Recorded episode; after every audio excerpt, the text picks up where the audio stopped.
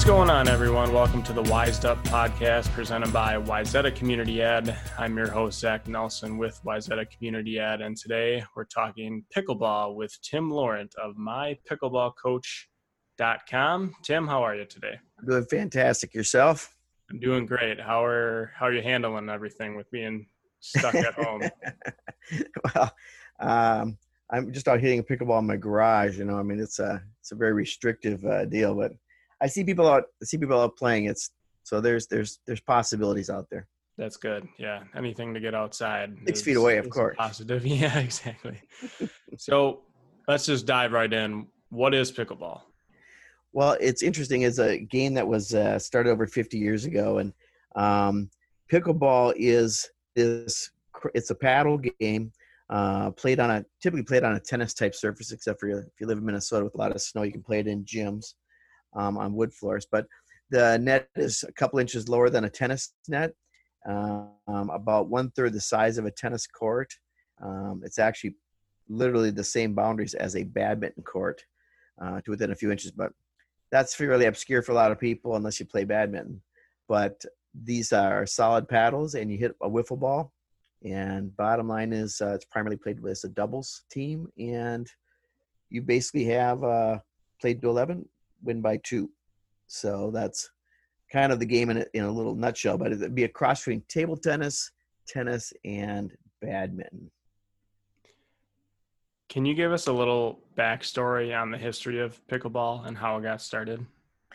Yeah, it was actually started in upstate uh, Washington, and the story goes that, uh, and I believe this is like back in '65 or something. It's been around a long time, and backstory was that they were getting together all their sports equipment as a family, trying to figure out what they could put together. They made up some rules and kind of started with some wood paddles they had, and ended up uh, making the game of pickleball, and it stuck around. Basically, the word is that they had a dog named Pickles, and it chased the ball around, and that's how they got pickleball going on.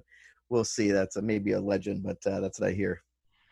So it started at someone's house when they were looking for something to do and kind of combine the, the elements, like you said, of tennis, badminton, and table tennis, huh? Yep, and grabbed some whatever equipment they had and uh, started playing. Uh, made up the game, and it, it's taken a long time to get traction, but it really starting to get some traction. So, how did it start to pick up that traction uh, across the country, across the world? You know, primarily it really went out. Uh, uh, it went out through kind of the snowbirds. Uh, so it started off as something that people had just played there. Then it went to because you didn't have to move as far as tennis, and it was you know kind of a game that because the way the rules are set up, uh, you didn't have to be quite as athletic, so to speak, in order to play the game, and you could pick up on the rules really quickly. So you kind of got a false sense that you might be pretty good early on, but it is a it's a game of strategy and definitely has evolved into a much uh, the sport the ages are coming way down the athleticness is going way up and uh, it's really a really a fun sport so you can you can look at a picture or a video of people playing pickleball online, and it it really does look kind of like mini tennis on a badminton court. Uh, you touched on it earlier, but can you kind of give more of an in-depth look at or talk about the size of the court? Yeah, exactly. So the uh, the court is 44 feet long, 20 feet wide. You could put three of these courts on a tennis court um, to give you an idea. Uh, and uh, they they have a net that is um, 34 inches in the, at the uh, center point, which is uh, so and the net is 22 feet uh, long. And so what it what it amounts to is you have a net that's a foot over each, you know, a foot uh, wider than the size of the court. But it, kind of the best way to equate it would be almost like playing table tennis slash ping pong on top of a court. Um, that's one way to look at it. And uh, the interesting thing here is that it uses a what they call a no volley zone or kitchen, and what it does is it allows you to. It becomes a very uh, it's a game of strategy, and think of it like playing chess almost uh, on a court. You have to really kind of outthink the next player. That's where the strategy comes in. If you if you think about traditional tennis, the volleying is kind of other than certain strategic times the volume the volume back and forth is at greater length whereas pickleball from what i've seen it's it's a lot of what in tennis is considered net play like it seems like there's a lot of close combat back and forth that's an excellent observation because without a doubt um, this whole game is primarily the primary game is played uh, 14 feet apart um, and if you can picture four people playing 14 feet apart, the volleys get very quick. The net play is very important, and um, that's why they have a uh, that's why they have a rule where you cannot step into that seven foot area unless the ball bounces in there. But to your to illustrate your point, the uh, game becomes very much even though you might start in back, uh, a tennis player, racquetball player, and a lot of people with previous uh, racket experience will tend to want to hit that long driving shot, um, which is one good shot to have, but it is uh, not nearly uh, used as much in this game. There's a short shot that is kind of called, if you watch a little bit more, as you watch more, there's a short shot called the, which is dinking, and that is actually you're dinking the ball over the net, meaning that you're keeping it so that people can't make those slamming shots at you. Uh, but yeah, for sure it is a net game, and you want to have your hands ready because hand-to-hand combat comes quick. yeah, that's that's one of the first thoughts that came to me was I mean, you need hand-eye coordination in any sort of racket sport, but especially in pickleball, I feel like hand-eye coordination is absolutely crucial yeah, that without it, I mean, so much of it can be so much can be trained. And matter of fact, it's really interesting. I was out in Phoenix and uh, uh, doing some some training and doing some other stuff there and having fun. But I played with a, a six year old and I played with a 16 year old in the same day. And I know that this 86 year old could beat up on the 16 year old just because he has the skills of the sport. But it's very interesting, and that's what makes it so. Uh, that's what makes it you know so fun is that literally any age group with some training can go a long ways and it's a very social sport as well which you might have picked up on if you as you watch it as you go out and experience it which of course you and i will be doing soon i'm sure mm-hmm. absolutely can you talk a little bit more about the non-volley zone or kitchen um, from my understanding it's it's a very small zone next to the net on each side that the ball has to bounce before any non-bouncing play is made. If if I explain that correctly. Yeah, that is uh, a huge aspect of the game, and what that really all that amounts to is there is this. Uh, so you've got a court that's 44 feet long, and you have the net, and on each side of the net, seven feet on each side of the net. You can you can be in there, but you cannot hit the ball out of the air if you're in there. So that means you need to the ball bounces, um, you can go in there, you know, whenever you want. The idea is that you just can never hit the ball out of the air. So a misconception is that you cannot be in there um, unless the ball bounces. That's not true. Just that you cannot hit the ball out of the air if you're in the kitchen. And so the differentiation there is that um, I'm going to probably try and stay out of there for the most part, unless I need to go make a better shot. Because if I'm in there, someone could hit me with the ball and that would be the same as hitting it out of the air. So, which is, by the way, an interesting, interesting uh, strategy. Is the point of the kitchen to kind of get rallies started initially as the point is underway? The point of the kitchen is that if if you can imagine it, let's just say that we could hit it out of the air and we were two feet away from each other, it would it would be a, a pretty interesting game. the the uh, is that it uh, what it does is it allows it's a strategy to keep it so that they can, if they were to hit it hard, it would go out. So the court is a size in which if you have a ball, even though it's not necessarily uh, that high, it could it would still go out fairly easily. As of course, if it was a tennis court, it would stay in. So that is why it's become such a strategy. So your the purpose of the kitchen is to keep the ball low and ideally close to the net so that they cannot attack you with that ball. So it's kind of like think of it as I am going to just keep dinking this short to the net until A, you make a mistake and hit the net. B, you try and get aggressive with it. A lot of people in racket sports want to really start hitting that ball. If they do, I let it go out. And the other portion that you do have uh, in this whole game is that you have the element of dodgeball because one of the strategies is to hit the body and you get the point. So you might want to, uh, you know, turn sideways and let the ball go through because they they likely know it's going out. But if you don't get out of the way, they still get the point. So the name of the game is keep the ball low and get out of the way. Yeah. well, it's certainly not a bad one, but it's fun to get it's fun to get tested. Uh, it's really fun when you play with you know Minnesota Nice. At the first, it's like, oh, I'm so sorry, so sorry, you know, and then after a while, it's like, hey, I got you. but it's a wiffle ball, and it just it does not hurt. And um, but it is definitely a strategy.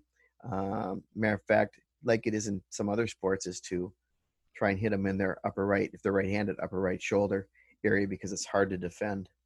So, but there's techniques to do that. But yeah, that's that's the idea is that keep us that they cannot make an what they call an attackable shot, something to put pace on it. But that's the idea of the kitchen. It keeps it uh, the rally up close to the net, which is where you win the game. Sure. What is a double bounce rule? Yeah, that's that's a very important rule, and and what it does is just like uh, just like in tennis, you have to let the ball bounce before you return it. The so think of that. That's that's one bounce. The next bounce is that person that returns the ball. Um, so if you serve it to me, uh, Zach, then I'm going to re- I'm going to let it bounce. I'm going to return it to you. You have got to wait as the serving team to let it bounce once before you hit it back to me. Okay. And so my ideal shot might be to keep you deep into your zone so that you have to figure out if you return it and return it too high to me, I can keep slamming it back at you. Um, because guess what? As soon as I return it, I'm going to be up at that no volley zone. I'm going to be within seven feet of the net. And that's one of the things I train immediately because it's the biggest advantage you can get as the returning team is to get to that, get to that line. Because now, if you can imagine that you're pinned back, you served it, you had to let it bounce. Now you got to figure out how I can drop that in the kitchen without me attacking it, which would be called the third shot drop. All that really means is that you're trying to drop it in the kitchen without having me slam it back at you or get a point on it. So does that right, make sense for you a little bit, Zach? Yeah, it does. So, so essentially, if I'm serving to you, you have to let it bounce before returning to me. That's right. And I again have to let it bounce before we start volleying back and forth. That's right. That's right. And you might choose to drive that at me. Um, you might choose to, more than likely, as as you progress in your skills, you're going to want to try and drop that short in the kitchen so that you can come up to the line. Your whole job as a serving team would be come up. We all want to get within that 14 foot range, and because that is, even though I might lob you after that and send you back, the ideal ideal place is whoever controls that line wins the game. Yeah, so right from the beginning, from the serve, it's very strategic in terms of who has the better positioning. Is that correct? Very, and never, and that never changes. It's always the person, the receiving team should have a almost say two thirds advantage to win the point. Okay. And you only win points on your serve. In a way, that's kind of like volleyball. The if you can field the serve and get a good uh, good pass to the setter, um, in theory, you should have the upper hand. It sounds very similar in uh, in pickleball. Yes, you you have the first one to be able to control uh, what's going on. Is this a good game for young kids to play? I know it, obviously there's a bit of hand-eye coordination involved, but is this something that you can get kids involved in at a young age? Uh, I, I mean, I in talking to some of the community uh, ed programs that I'm working with, the ages are coming way down. And matter of fact, I think it was the uh, uh, the U.S. the Open, which and think of this, it's been around for 60 some years, and they just had their first U.S. Open like three years ago. So, and in the last four years, for example, um, the sport has grown at 650 percent. Hmm. So over 100% a year. It took that many years, and all of a sudden, well, not to compare it to anything that's going on outside our in our country right now, but let's just say this this is something that's positive that's spreading quickly. And the winners of the women's doubles, one was uh, it was a mother daughter team. The daughter was 12 years old. Wow, extremely good at tennis before this, and then adapted to the game really well. But um, my son, for instance, when I went out to Seattle, taught him how to play, um, and he picked up uh, the game really quickly because he had a table tennis background. And um, so he's 26, and now he's seen a lot of people his age and younger. Uh, and I think you'll see now you're going to see the kids. Grandparents taught their parents. Now parents are teaching their kids. And when I was out in the court uh, yesterday or the day before, um, I seen a family out there and kids are having a blast and i think they were probably you know six to nine years old. So uh, you'll see the age is going to come way way down and it's a family sport that you can play for as you can imagine you know you can play for 50 60 years. Piggybacking off that last question social distancing makes it tough to play four person pickleball right now or doubles with everything going on obviously if we're isolated with our families already that's a different story but is this something you know we could play one on one in in the driveway or maybe even at a park if it's if it's open in your city that that we could play this at this time? Yeah that's i think that's why the uh i actually think why that's why the sport is so adaptable. I mean you can't exactly move a tennis court around very easy but there are some things you could do to, to practice. But no i matter of fact i just came before I got on this podcast and mailed off um, a couple paddles to my brother because his uh, his son and his daughter and his wife they played about four times before things got shut down, and so now they're going to set up in their driveway. And we sent the net to them uh, yesterday, and so he'll set up this net which you can set up in just a couple minutes, and a paddle and some wiffle balls, and you're good to go. And literally, you can learn and play a lot. There are little ways to stripe something, but um, but uh, no, this can be done on any hard surface, and uh, yeah, and so yeah, and you, and there, by the way, there is a singles, there is singles that goes on every, you know, uh, uh, as well. So there's a singles game. That's a good cardio workout, and um, and you better have some good hustle, but uh, it's a ton of fun as well. But 95% of the game is doubles because that is the strategy. Um, as you play, you'll understand why that is so effective and fun obviously we're not condoning going out and playing with a bunch of your friends and, and things when this is right. all going on but yeah you know if it's if it's something you can do with your family um, or something you can do safely um, and again it's allowed in your city or in your state then right. uh, you know yeah i mean obviously there's guidelines i was actually looking at those recently uh, but yeah i mean for my brother they're at home so they're like what can i do and they could go to a park and set up their net of course and uh, um, so if you have people that you're quarantining with, so to speak, or uh, but it uh, it does meet the Minnesota guidelines at this time too. You can go out on walks and hunt, fish, and do something like this. Mm-hmm. That wouldn't be a wouldn't be a problem. I want to go back to more of the uh, professional or league aspect of this. So there are professional yeah. leagues and different kind of upper upper scale leagues that are happening right now yeah, as a matter of fact, it was. Um, there are what there are a couple different couple different leagues and so forth. Let's just say a person was starting, uh, just to give you an idea how this would work. So uh, I wanted to lose a few pounds, and I'm like, okay, here's what I'm going to do. I'm, I'm going to just play pickleball, get in shape. Well, I should have gotten in shape and played pickleball. I want to play competitively, of course, and um, uh, ended up uh, hurting a hamstring. Like, oh gosh! So I should tell everyone um, really important, really, really important to stretch and to just, you know, just walk around, warm up, you know, just get your muscles going first. Super important. I totally ignored that and uh, I paid the price of that. I've played platform tennis out in the, you know, 20 degrees weather, never stretched, never, but guess what? Everything works really good until it doesn't. and it's, it's hard to play when you're hurt.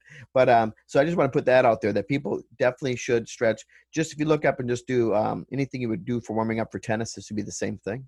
And then you do some cool down stretching after you're done, but it'll really help you out in the long run. Um, just to throw that out there. But so what I did was I, I just decided I want to lose some lose some weight. I looked up online, looked up how to score, which I can tell people that if you just punch that in, you can look up how to score online. And went and bought a paddle and uh, went to Dick's, bought a paddle and looked up a place to play. And basically, I walked in. The people are so welcoming, Zach, that it's so nice. Uh, as far as leagues go, you can. Uh, uh, they have what they call ladder leagues. So basically, you start and then they you kind of find your place of where you should be at, Zach. So you know you're kind of like, okay, you'll find out where you'll find out how good you are, which is uh, minus your ego. You might not be as good as you think you are.